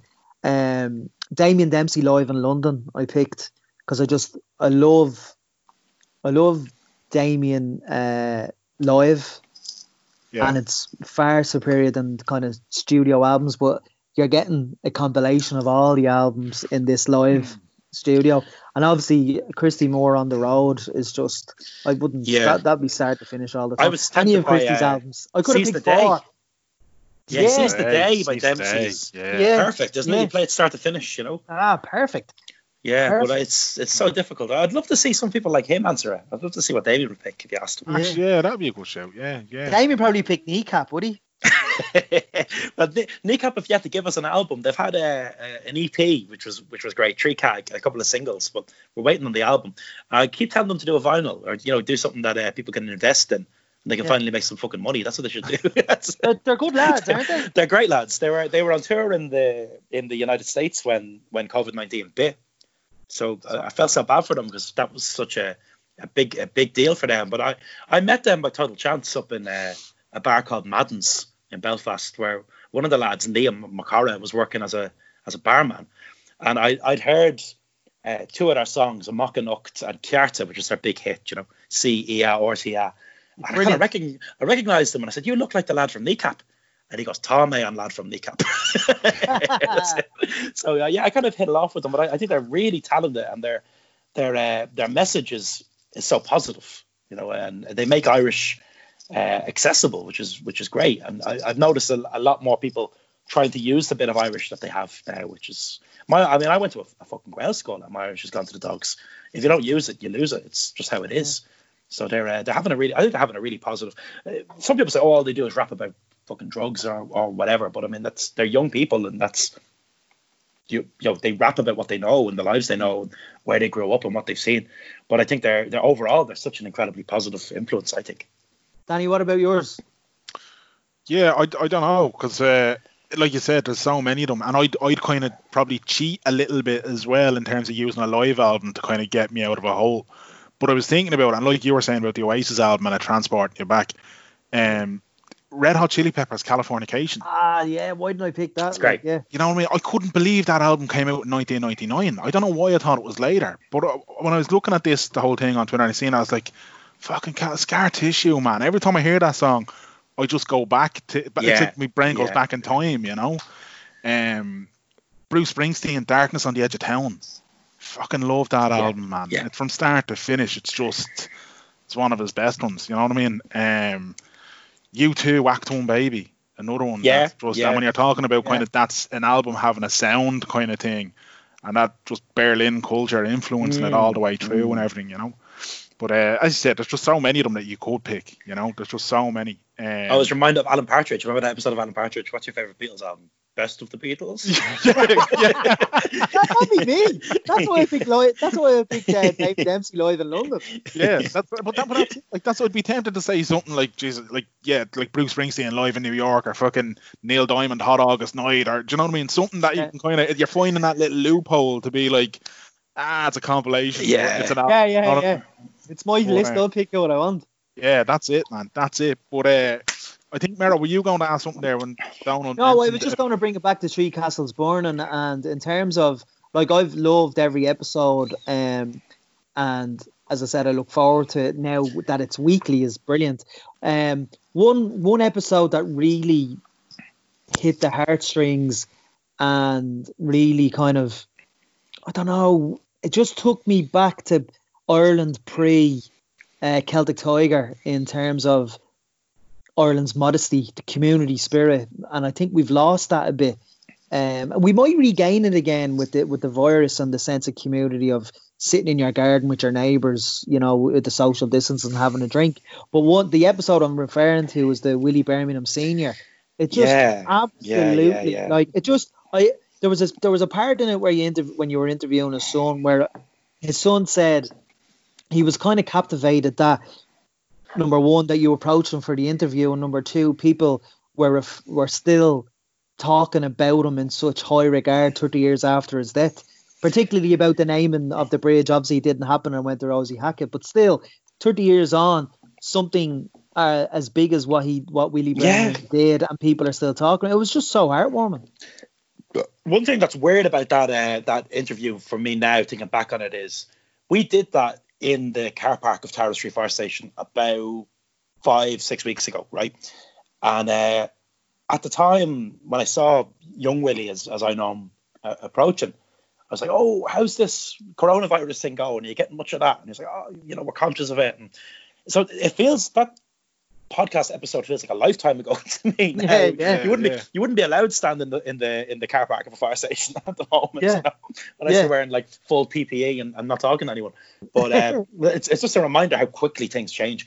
But uh, Willie's 30 years dead uh, this month, I think in the end of April. So I wanted to mark it in in some way, and I suppose unintended consequence of COVID 19 is that there was a massive interest in that particular episode because of that message of community and activism on, on that uh, small local level. So, in a sense, uh, Willie Birmingham's become, on his 30th anniversary, very, very important. And I, I, I see Alone have a, a special helpline that they're operating at the moment during, during the crisis. Willie was from uh, Inchicore, went to school in Golden Bridge, worked a total series of odd jobs, became a firefighter, and was horrified by the, the poverty that he saw uh, on a nightly basis when they're out and about. Because one thing that's that's often forgotten is that the firemen they operate an ambulance service in Dublin as well. So uh, you're confronted by the reality of poverty when you're when you're working on an ambulance as a paramedic. And he decided that he was going to do something about it. So, with his own money, uh, according Willie Jr. tells the story brilliantly, he gave up cigarettes and drink, which is a hard thing for anyone for But, anyone like, to do. to, to do that for the people Yeah, and he, he put the money that he would have spent on on Guinness and Willie liked the Guinness uh, onto printing these posters, and the message was brilliantly simple. It said, uh, "Old people die alone," and then it listed things that they die from: poverty, uh, depression, and the, the the line was, "A little offering never ends alone." And he put these things up around the city, and when he went into Catholic churches, there's were some honourable exceptions. I mean, there there are some, and there are still today some great priests in Dublin, but other priests said, "You're not putting that up in my church. There's no poverty in my parish. I don't want to hear about it," and told them to get lost. So Willie would go around and put up these posters and say, "Look, this I will try and help you in whatever way I can." And the groundswell was incredible. The the the, the, the amount of of people who got in touch with him very early on and offered offered to help with basically no government funding, run out of his own living room. It became this really really important charity, and you know he ended up um, building houses. You know, if you're ever down by that the the Royal uh, the Royal Oak in you know the Royal Oak in Kilmainham, fucking great pub. Uh, as you walk down to the Royal Oak, you pass uh, Willie Birmingham Place. You know, alone Yeah. literally built houses for people in Dublin. So it's an incredible story of what you can do with very little. You can basically start with nothing, and you can end up in a in a place where you've provided the ultimate thing for people, which is a roof over their heads. And I mean, he died young. I mean, he he he's 30 years gone. Alone was what a decade or so up in operation, uh, but by the time of his passing, so who knows what he could have done. Uh, he started time. that in his in his house. He's literally in a sitting room, yeah, and uh, What he- year was it that he started it? he started it in the, I think it was 78, which was a very bad winter uh, in Dublin, and he, he began it then, and uh, it just blew up, you know, in its own way. And he wasn't afraid of bureaucracy or bureaucrats. He just do it and you know do it and ask for ask for um, ask for for what's the, what is it they For, say? for, forgiveness, not ask for forgiveness, not permission. That's it. Brilliant. And that that's always the best way to approach life, and that's how he did. And an incredible legacy. He wrote his own obituary because he knew he was on the way out. You know, um, Brendan Behan had a great line. Brendan said, "There's there's no such thing as bad publicity except your own obituary. But if you if you if you get to write it yourself, if you get to write it yourself, it's okay." But uh, he has this great line in his in his obituary. You know, like like to eat plenty of red tape to teach the bureaucrats a little manners. And we should all remember that. Don't be don't be afraid of doing something because of the bureaucrats. Just just do it. And did the bureaucrats like him? Um, no, because I think there's always people that are very well paid to do these things. You know, like one problem I think we have in Ireland is that there's there's so many uh, enormous NGOs, non-government organisations, and there's there's so many people paid kind of enormous salaries to run those. Many of them, some NGOs are fantastic and are just brilliantly run and have the right approach and do things in the correct way. But there's there's, there's money in helping people now. Do you know what I mean? And and people I think are quite hostile to community activism for people to just do it.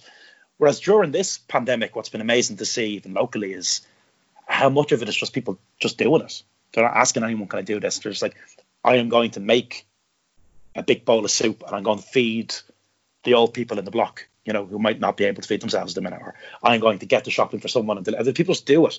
So I think Willie embodies that spirit of activism that yeah, if something's wrong and if you can do something about it, just do it. it's Yeah. as simple as that. Definitely, definitely. And Um, i- i- is he like? Can like although we're talking about him thirty years on, um, the comment might sound a bit contradictory, but are the are the council and are the, the government should they be remembering more? Like, is there a is there a, a, a plaque for him anywhere or? Um, th- there was a plan to rename Tara Street Fire Station after him, which I thought was great. And for some reason of bureaucracy, of what else, it didn't happen. Uh, I think you're not allowed name emergency service stations after people for, for whatever reason. But uh, I mean, the best monument to Willie Birmingham is to just keep doing the work, you know.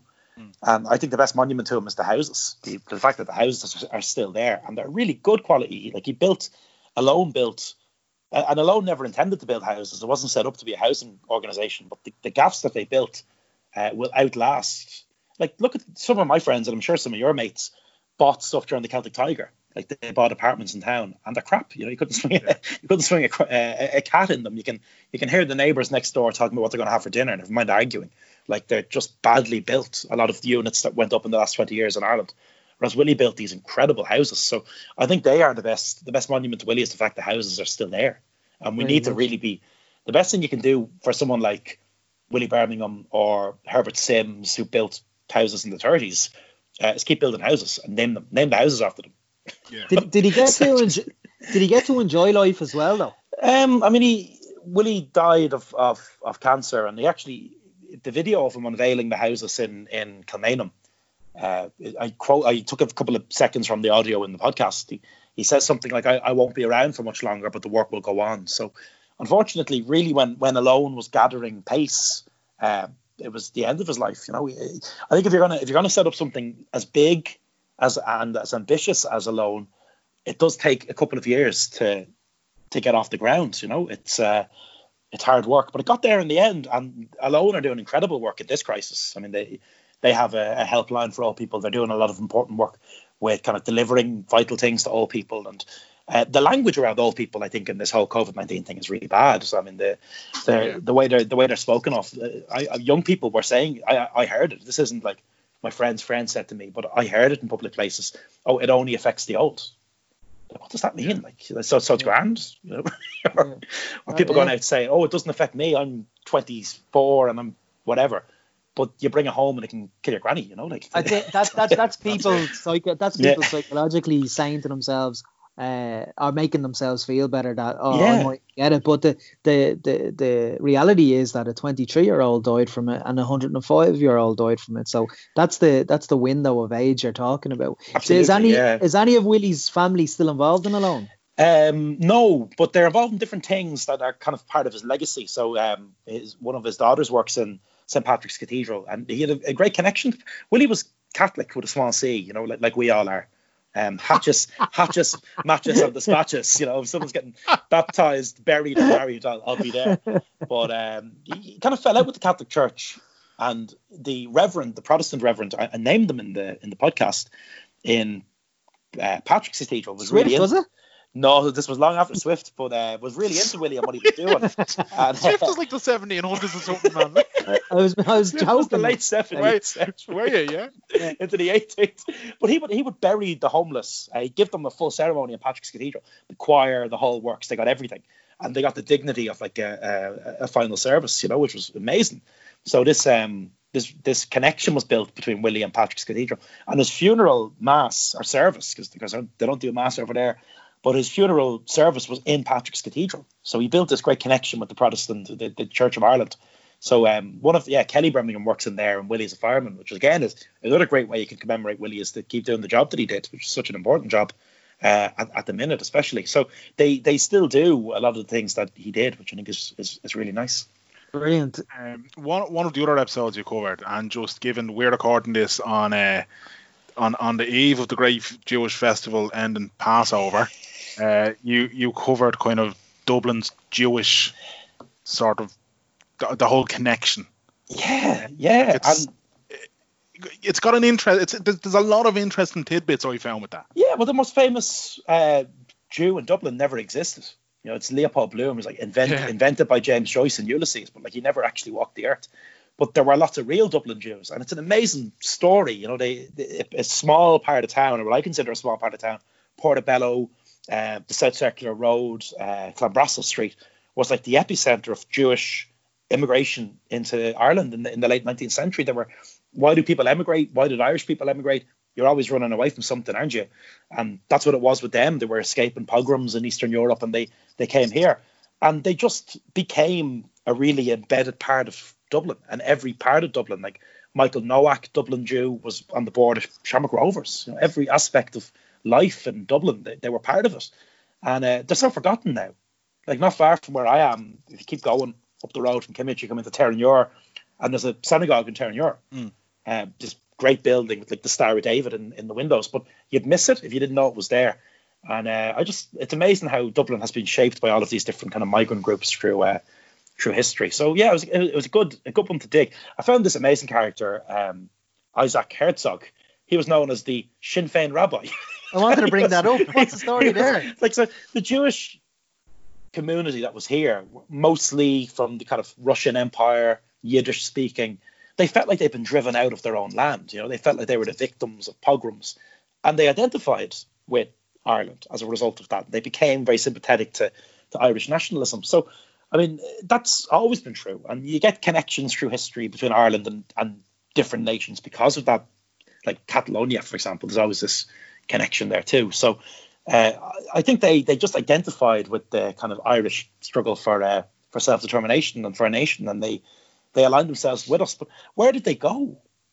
You know, like how did you have this whole Jewish district of Dublin for so long, and and then it just disappears without a trace? I found that there's about a thousand. The population of Dublin today, there's about a thousand Jewish people uh, living in Dublin. There would have been multiples of that. So, yeah, that's mad immigration. And if you walk the area where they live now, uh, the shops don't say kosher anymore; they say halal. You know, and you've got four or five halal butchers and halal shops in that in that area. So, or not butchers, but halal shops. So it's it's still a migrant area, and all that's changed going back through history is who the migrants are.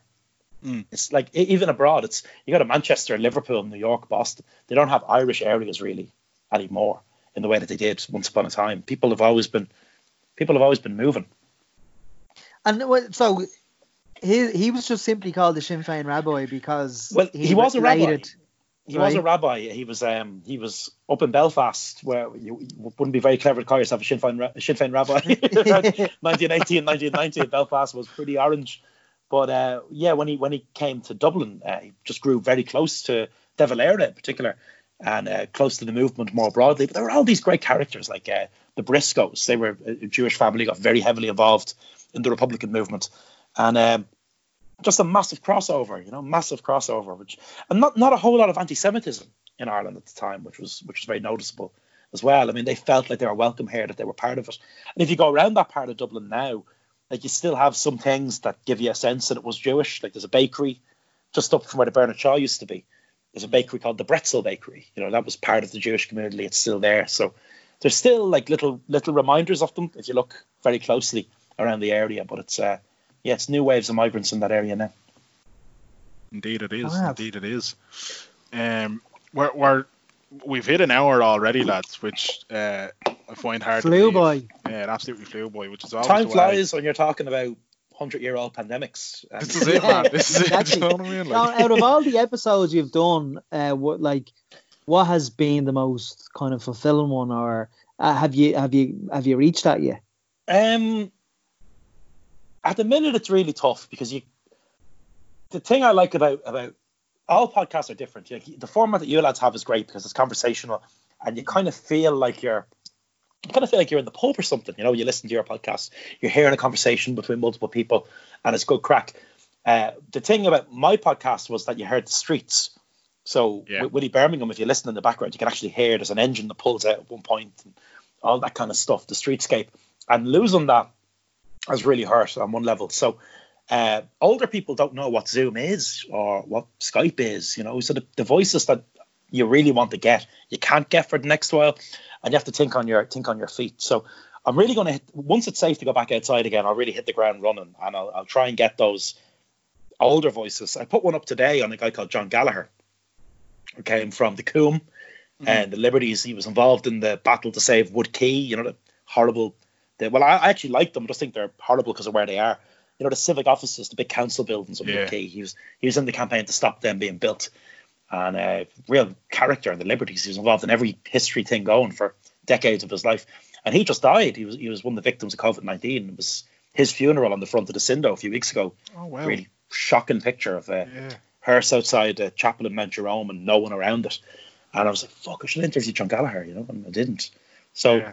It's the older voices now that you really want to get when this is all over. And uh, we'll have to record people's recollections and memories of this stuff too, which is mad.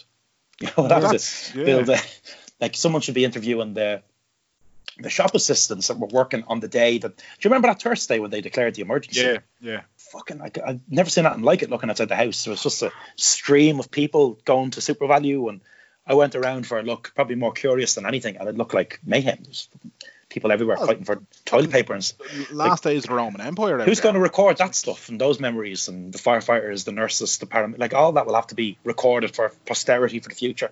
Absolutely. So I hope there's some kind of oral history project that comes out of all of this, which would be great. But yeah, for my endeavours, like getting back onto the streets, we can interview people and get the noise of Dublin and the madness of Dublin. Dublin's a fucking crazy place. If you're trying to record someone on the streets in Dublin, you know, you got the Yeah. two Toblerones for a fiver over there, and you got the, give me this, The give me that over here. sanitizers. Uh, the, some Spanish tourists getting robbed, and you know, you, the, the, the noise of Dublin City is, is great, and I kind of I, I miss the madness of town. I miss the seagulls, and I miss everything. I can safely say anybody who ever talks about rip off Dublin need to swiftly be referred to two Toblerones for a fiver.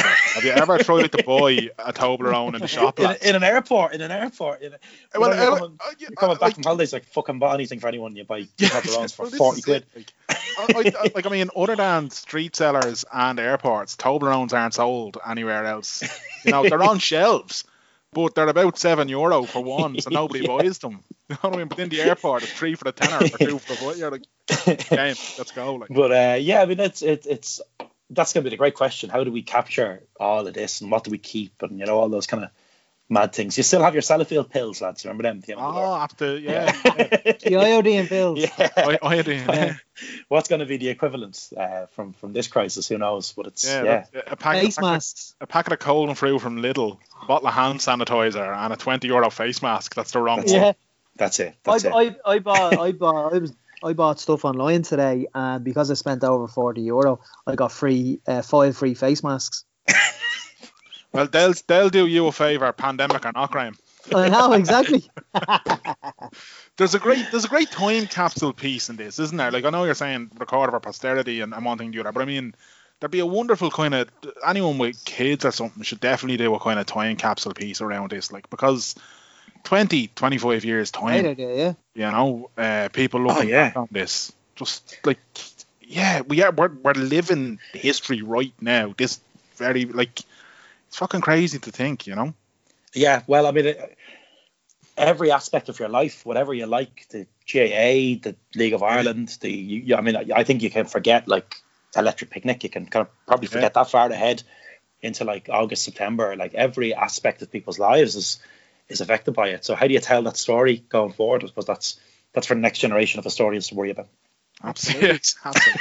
and, and, we, and we need as well. People need to be looking after their mind and their mental health as well. That's a big part. That's a, an yeah. enormous part of the, the the story, isn't it? Like, and uh, yeah, I mean, going out for a walk, being able to go for a walk, is fantastic. And uh, I, I think when you're out, you, you really see it. Like, the, the, I've never seen as many people on the streets. Like, it's it looks like around here, it looks like the Olympics. Like it's just people jogging and running in all directions. People are getting out of their house so they don't go yeah. absolutely bananas. You know, but it's yeah, it's a struggle. What What have you been doing your downtime, Val? Uh, I've been trying to get better at the bureaucracy of the podcast. So like, there's a lot of things I didn't really know, like how to, um, you know, fade audio in and out when you're playing a clip of music, all that kind of stuff that matters, and just trying to learn, trying to trying to read a bit for leisure. But uh, the enormity of of the whole thing, I, I, find it really overwhelming. And if I think about it for too long, I go, "For Jesus," you know. Do you, you, find that as well? Like, yeah, yeah, you kind of some man. some days you forget about it, and you kind of walk yeah. out of the house, I forget find, about it. I find yeah, this absolutely. kind of like, for want of a better term, this kind of weird syndrome, where in that kind of time bracket from about five o'clock to eight o'clock, when you're waiting on the latest numbers to be announced find this almost little pang of anxiety because you're like yeah. you know the numbers are coming, you know it's not going to be good news, but you can't help yourselves but keep checking Watch the phone for that yeah. push notification to say, you know, like Tony Holohan to be there and yeah, you know, it's, you it's, bad news. Yeah. yeah, it's so weird. Like it's just a weird, and then and then you know you, you go from that to straight into all right. Well, it's getting towards eight o'clock, nine o'clock. I suppose Trump, to mad EJ, he'll be talking soon, won't he? Yeah, and it's this vicious cycle that yeah, like, when, you try, yeah. when you try the New York governor is the first one every day, isn't it? Like Andrew yeah, Cuomo, New York. He comes on. He comes on at about maybe 3 p.m. You get him. Then you get someone down in the street. Then you get Tony Holohan, and and then at the end of the day you get Trump. And it's very easy to just be stuck in the cycle of watching that all the time, you know. Oh, but uh, yeah, go off and you try and read a book and or write something, and, and then it dawns on you at your desk. Oh fuck, it's a global pandemic, and it's, it's, it dawns on you again. But uh, on a level that's good, you know, because it is it is such a it is such a mad thing that like uh, it's not going away. You know, you have to be you have to be conscious of it, but it, you can't let it dominate your life either. No, absolutely, yeah, that's sage advice, man. You, you, you know, take take a break, lads, for for your own sake and for everything else. You know, find a way to. And if that means putting the phone down, the technology's great and it's brilliant for helping keep you connected. But unfortunately, it's the uh, it's the tool of the devil as well. There's too there's too much in there for your own good kind of thing. Put it down. The whole just, um the know, whole daily separate. daily news updates. I think you might have to just uh, spread that out over maybe just checking in every three days if you can. But it is hard. Like I've seen try, people try and seen, one of the conferences, you know. Yeah, yeah but I've, I have seen people online saying that they tried to give Twitter say a five day break, but they were just enticed back given the times that we're living in. Like Mm. Yeah, yeah. Oh well, look. This is it. This is it. Man. This is it. Yeah. Yeah. Look, in 20 years, lads, we'll have a podcast where we just talk about this again, right? Yeah, yeah. In, in Grogan's. In Grogan's, over a nice yeah. creamy point. I'm all for yeah. that. Yeah. Jesus. A uh, toasted sandwich. Donal is strung out for Grogan's, aren't you? Oh, don't blame him. Well, I, I um, I, I have great respect for for. The, I knew there were certain pubs in Dublin that were that were probably going to close mm. uh, early on, and I knew that would be one of them. And and I think Mulligan's on Poolbeg Street as well. Any pub where you get the impression that the staff are valued. Yeah, uh, I knew they were going to close because it, it, just wasn't the situation where you could ask people to come to work anymore. I don't think. Yeah. And uh, I found that maybe a day or two before the pubs closed, I was in one, and you kind of felt guilty being in one you kind of knew that it wasn't the wise place to be anymore, you know, and yeah. that people had to, as long as you were there, people had to work there. And uh, yeah, so I was I was really chuffed. I never thought I'd be chuffed Grogan's to close, but I was really, really chuffed when the news came in that they that they had. And then all these pubs that I kind of respect and good shops as I would call them, in the following days they all one after the other they all closed. So it was a good barometer of pubs in Dublin, wasn't it? And We Yeah. shall not name we shall not name the ones that didn't or the area where they didn't, but uh, that wasn't a surprise either, you know. This is I just- I- just- Go, Go sorry, no, no, I was I was changing the subject. You go I, for it. I, no, I was just gonna say, yeah, like I, I, I'm kind of, I think we, we might have said it earlier, but just you'd say the kind of people, just try and remember, like you were saying, Donal, those good shops that they care about their kind of staff. You know, try and remember those places, lads. When all this does eventually uh, move along, and, and we're all free to go out and enjoy a nice creamy pint or a nice James Jameson and James as I'm fond of myself. Yeah, I, Yeah, I've been buying the cans of those. They're lovely. Yeah, lovely. They're beautiful, yeah, they Yeah. are. They're very nice. They're lovely, That- just as a little kind of, you know, a little little Saturday evening kind of like, oh, I've had one or Yeah. two. I might just have a little. But Absolutely. um, yeah, look, rem- remember the places that were good to people, lads, and uh, we're all going to need to support each other, including those businesses um, and our good friends of Fitzpatrick Castle as well, who have, who have Yep. been great. So. They do a great point. I had a point out there last time before we went on the podcast. And Do you know what? Yeah. Yeah. for a hotel, they, they actually do have a decent point. You know, there's a lot of hotels that it's just, but uh, yeah, no, Fitzpatrick's a decent point. Donal, before I let you go, right? Um, Alan Kinsella, at election list, listener of this podcast and your podcast, he's running a poll at the minute, right? And it's into the semi-final stage on his Twitter at election list. Semi-finals of the poll on which Irish historical character you'd love to see a movie or series on, right? So in Group One, he has. Well, this is a, a process of elimination. He did a couple of groups. So what we're left down to in the semi-final stage is Grace O'Malley in Group One with Roger Casement, Edward Carson, and James Connolly. And in Group Two, he has uh, Tom Crean, Countess Markievicz, Dev, and Wolfe Tone. Oh, so yeah. lead, leading the Oh. top two. So two go through in each group. So Grace O'Malley and Roger Casement are leading in one group, and Countess Markievicz and Wolfe Tone are leaving in the other. What are your thoughts on which Irish historical character Oh, you'd like look, to see in a movie or series uh, that, ha- that you haven't already seen? first off, right, the, the Irish election literature project is brilliant. Absolutely brilliant. What a brilliant res- resource. And actually, it's really good for historians, but it's also really good for voters because you Yeah. can actually go back and see what these people promised four years ago, the last time they knocked on your door, and how much Yeah. of it they did they didn't do. But uh, no, his website's great, and I just love looking at the the old stuff, especially the old like stuff like the Workers' Party and you know going back into into history. Brilliant project, great great bloke as well. Uh, in terms of uh, historical character for a movie, uh, we're probably overdue a movie on a great woman from Irish history. Mm. A story I love, I think she'd make a, a great movie. Uh, Winifred Carney, who was James Connolly's secretary. She came from the north. Uh, she was a suffragette, so involved in the right for the campaign for the right of women to vote.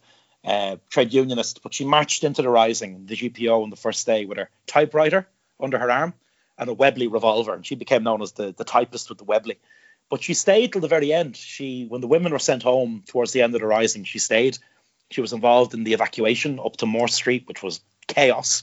And uh, poor Connolly was on a stretcher at that point. I mean, it, it had, pardon the French, but I mean, the Rising had really gone to shit by, by the point where they were battling their way up Moore Street. She was still there. And then later on, she marries a guy called George McBride, who was an Orangeman who'd fought, a member of the UVF, who'd fought in the First World War in a British Army uniform. So this woman who had been in the Rising at Connolly's side with her typewriter in the GPO ends up marrying this guy who'd been a British soldier in the First World War, George Wow. McBride. And those two lives, like they couldn't have been more different. You know, a revolutionary Republican socialist and someone from a very different tradition. But he became a socialist. I mean, they, they shared they shared a lot in common by the end. But I think that'd be a great story. You know, that it would Mm. work for TV. And they tried to get her a, a statue in Belfast City Hall, and uh, unsurprisingly, certain people objected to it, and she never got the statue. But I think Winnie Carney was a great story. Markievicz, I love Markievicz, but Markievicz is well remembered enough. You know, she's got a three statues in town. I mean, who the fuck needs three statues? I'd, se- I'd, I'd, se- I'd settle for one. You mentioned Carson, Edward Carson. What a life. oh, that's yeah, that's a sidewinder. That's that's a curveball now, and I'd be interested to see how Car- that could go, man. Carson apparently uh, spoke with a, a. He was from Harcourt Street. You know, yeah, Dublin Dublin accent. He never lost a Dublin accent, and it was one of his cousins who coined the term Sinn Féin. So it's kind of weird, isn't it, in its own way? But he, Wow. cro- he, he cross-examined Oscar Wilde. I mean, Edward Carson destroyed Oscar Wilde, and it's the reason that Oscar Wilde was brought down in the courts. Mm.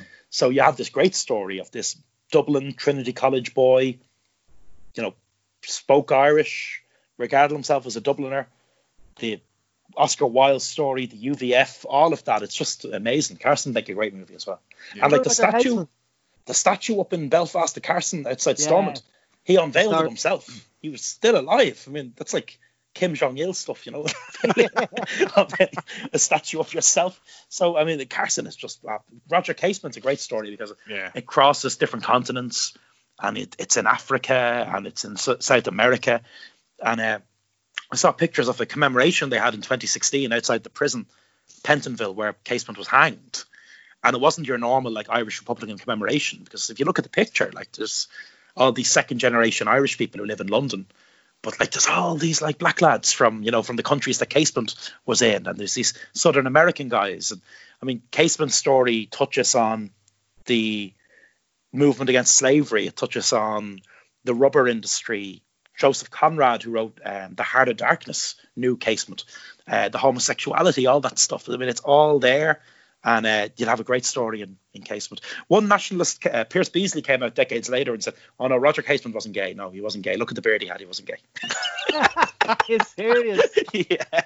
He had a very camp beard. Ah, yeah, he did. He was, he was, uh, he definitely was. But that's besides the point, you know. But I he's think getting uh, a, he's getting a statue out in Dún Laoghaire soon it enough. looks great. Have you seen the Instagram Yeah, page putting up I pictures have, for yeah. the development? Yeah, it looks fantastic. It's so, absolutely fantastic. Casement, yeah, Casement is an international story. You know, I think that would be good. I watched Michael Collins again recently, and uh, Hmm. it's not bad. You know, it's not great, Yeah. but it's not bad. It's not as bad as people. Paddy sometimes slag it Cullivan was giving it a good stick. Ah, yeah, for sure. Paddy, Yeah. Paddy's working on a. Paddy has a stage show on the 1798 Rebellion. Yeah. Uh, and he's got another stage show on, on the Rising, and they're really, really good. He's writing a book at the minute about 1798, which will be, which would be, which will be very funny, uh, undoubtedly. He Well, I was recommend actually- critical. He was critical of uh, Harry Boland's uh, death The scene. Yeah, where he he died in Skerries, but they had him dying in in the in the Liffey or something. Yeah, and poor Ned Broy. Ned Broy didn't die at all in real life, and he's Yeah. shot in the film. So, like, you know, Hollywood sometimes claims more gory deaths than actually happened, but uh, it's pretty entertaining, you know. And I, my only criticism, well, historians and historical movies have never got on, you know, because historians say, oh, everything has to be totally accurate. The job of a film producer, Neil Jordan, will tell you, I didn't set out to make a film that was historically accurate. I set out to make a film that was entertaining, Yeah. and it's definitely entertaining, you know, definitely entertaining. But uh, Carney, Wolf, Wolfe Tone, be a great film, absolutely brilliant film. Does Dev have any statues? I just can't think offhand. Who? Does De Valera have any statues in De Dublin? Valera has one, yeah. I um, I, I, there's one anyway. I think it might be in Clare. He was elected for East Clare as, as a TD in 1917. But like De Valera, what's De Valera's biggest mistake? He lives too long. You know, if you want to be, if you want to be a, a national hero, it's the same in Cuba. If you ever like, if you're ever in Havana and you ask the kids what do you think about Che Guevara, they love Che Guevara, but they don't like Fidel Castro. You know, because they lived, they lived, he lived for so long. They they become the rulers, the government of the day. Like De Valera, we, we call a big chunk of 20th century Ireland De Valera's Ireland. He was around for a long, long time. Whereas Collins is eternally young. You know, Collins will always be that 32 year old in, in everyone's mind. People leave Valentine's Day cards on the grave of Michael Collins. You know, it's Still still, still crazy. more than I get. I get one. I get one. Lads, I got. You're- I, I, You're, I you're only see- saying that because she's there. I'm on about two percent battery here, lads. So No bother. We'll let No, you go. we've, we've, so kept you, for all your we've kept you much longer. I, uh, I really enjoyed that. I I think the um, it's really weird. Like uh, people are trying to have gaff parties on, on these apps, which I, I don't know if that's possible, but just for for for just talking, they they've been great, haven't they? Skype and Zoom, Absolutely. and Ah, yeah. they're fundamentally important to staying sane uh, at the moment. So Absolutely. Yeah. We'd be lost without technology at the moment. And podcasts, sweet sweet podcasts. Absolutely. Three, from the Three Castles Burning podcast. Thanks so much for your time tonight, Donal. Thank you, lads, and best of luck with it going forward. You, You too, too. man. See you Take soon, care. right? Slán agus Bannock. Sláinte. You know the one problem with chatting to Donal Fallon is, Graham? What's that? You could fucking do it for hours and not I really. know, yeah. You know what I mean? It was bright out when we started that. Do you know what I mean? Like, Very true. Imagine being on the drink with Donal would be unreal. oh man, he's just and you know what it is? Like he's he's he's, he's a fucking sound. He's just one of the nicest blokes going. But his knowledge is just so he puts everything in such a universal way that regardless of your grasp of history or how much you care about history, he makes it interesting because he relate he makes it relatable. And I And love does- that. And when he's answering questions about history and dates, doesn't think. He just it Yeah. comes off the back of his tongue. It's like I'd love to have that. Yeah, he's brilliant. It's He's- it's like it's like I'm always jealous of people uh, quoting The Simpsons verbatim. mm. I could never I- do that. great friend, great friend of mine, Greg Acton, is when when I say encyclopedic knowledge of Simpsons quotes. Uh, uh, do you know the way people say there's a Trump tweet for everything? Yeah, Greg Acton has a Simpsons quote for everything, and he just pulls that. And I mean, like the, most obscure thing in the world, he can just reference a Simpsons quote. That's that's perfect for it, and it's provided me with hours of comedy over the last number of years. And I love when people can do that kind of thing. What you were saying about Donal is exactly like that. He just pulls these tidbits, and you're like, yeah, that's just fucking unbelievable. Like it is unbelievable. Like brilliant. Where can you listen to that episode, Danny? to to to the episode we just recorded with Donal Fallon. That's you it. can you can listen to it wherever you get podcasts, Graham, and that includes the likes of Spotify and Apple Podcasts and Podcast Addict, Podcast Republic, everywhere and anywhere you can get a podcast, you can hear it, or you can check out wtspod.com should you feel inclined, and you'll find all of our previous episodes there. People people tell me they go back to the start all the time. I really wish they wouldn't. Why? Because you've evolved, have you, Danny? I think we have evolved, Graham. Much much like uh, a Pokemon, I think we've we've gathered pace, momentum, and strength over the Yeah. years. You know. Yeah. Um, and and I absolutely fucking cringe when I listen to the episode with Tony McGregor, episode two particularly. different But place, don't different, listen to it. Different place, different time, ladies and gentlemen. Um, Just just just just delete certain ones. Then. I, I'm gonna have to, yeah, don't, yeah, but I'm not tidying up your cul-de-sac at all. and I was definitely taking the piss about the, uh, Swift.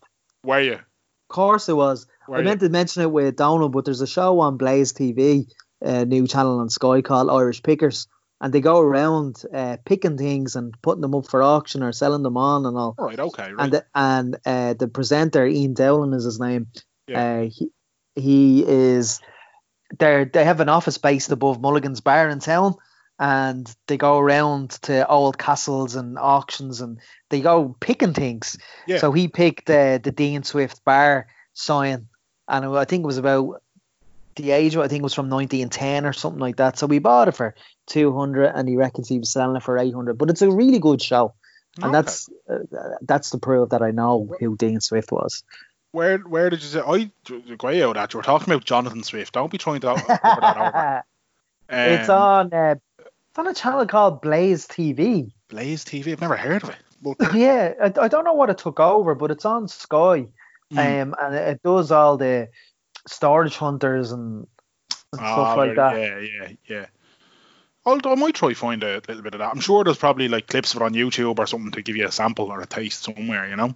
Yeah, yeah. Um, another show actually, so, something n- not related to Ireland or, or or any of that kind of stuff, but in a kind of historical context, if you will. Yeah. The show that myself and yourself uh, have been quite enjoying is that Dark Side of Rest, Dark Side of the Ring. Fantastic show. Yeah, what's the latest one today? Jimmy Snuka. I sent it on to you. I haven't watched it yet, but I, I will. I will watch it. It's, it's Um, brilliant. Former guest of the show, where Muchnick features in it. So Yeah, uh, yeah. it's a it's a really it's a really good episode, and and the show that you're or the Dark Side of the Ring, the first season, people should go back and watch on YouTube, and Hmm. the most recent, it just shows you the dark side of professional wrestling and the stories, and it's Yeah. just we always find the backstage stuff more interesting than actually what goes on. So it's a it's a great um great show. Yeah. I know people are often quick to dismiss professional wrestling because look at WWE, it's fake, man, it's fake. But lads, the stuff that goes on behind the curtain, you couldn't exactly. like if, if if if it was put in a film and you watch it, you'd be like, that couldn't happen in real life, but it fucking did. Absolutely. It's insane, like it's it's mad. It's a mad, mad scene. But anyway, look, thank you for listening. We've told you where you can listen to previous episodes of our beautiful and wonderful audio presentation of a podcast called WTS Pod, or What's the Story Podcast to give it its full and proper title. And Graham, Gerald. Patrick, And don't forget to listen to. and don't forget to listen to Three Castles Burning. I was I was literally about to say uh, before you just glossed over me using your full name there. Sorry, I'm getting giddy, man, because of Gary Michael. um, I was about to say where you can listen to Donal's podcast, but you've just told people. And you can check out at Fallon underscore Donal on Twitter to get more of his stuff. At Fallonist on Instagram. Anyway, until next time. Clear eyes. Full out. Can't lose. Can't lose. Too sweet. Wash your hands. Stay at home. you.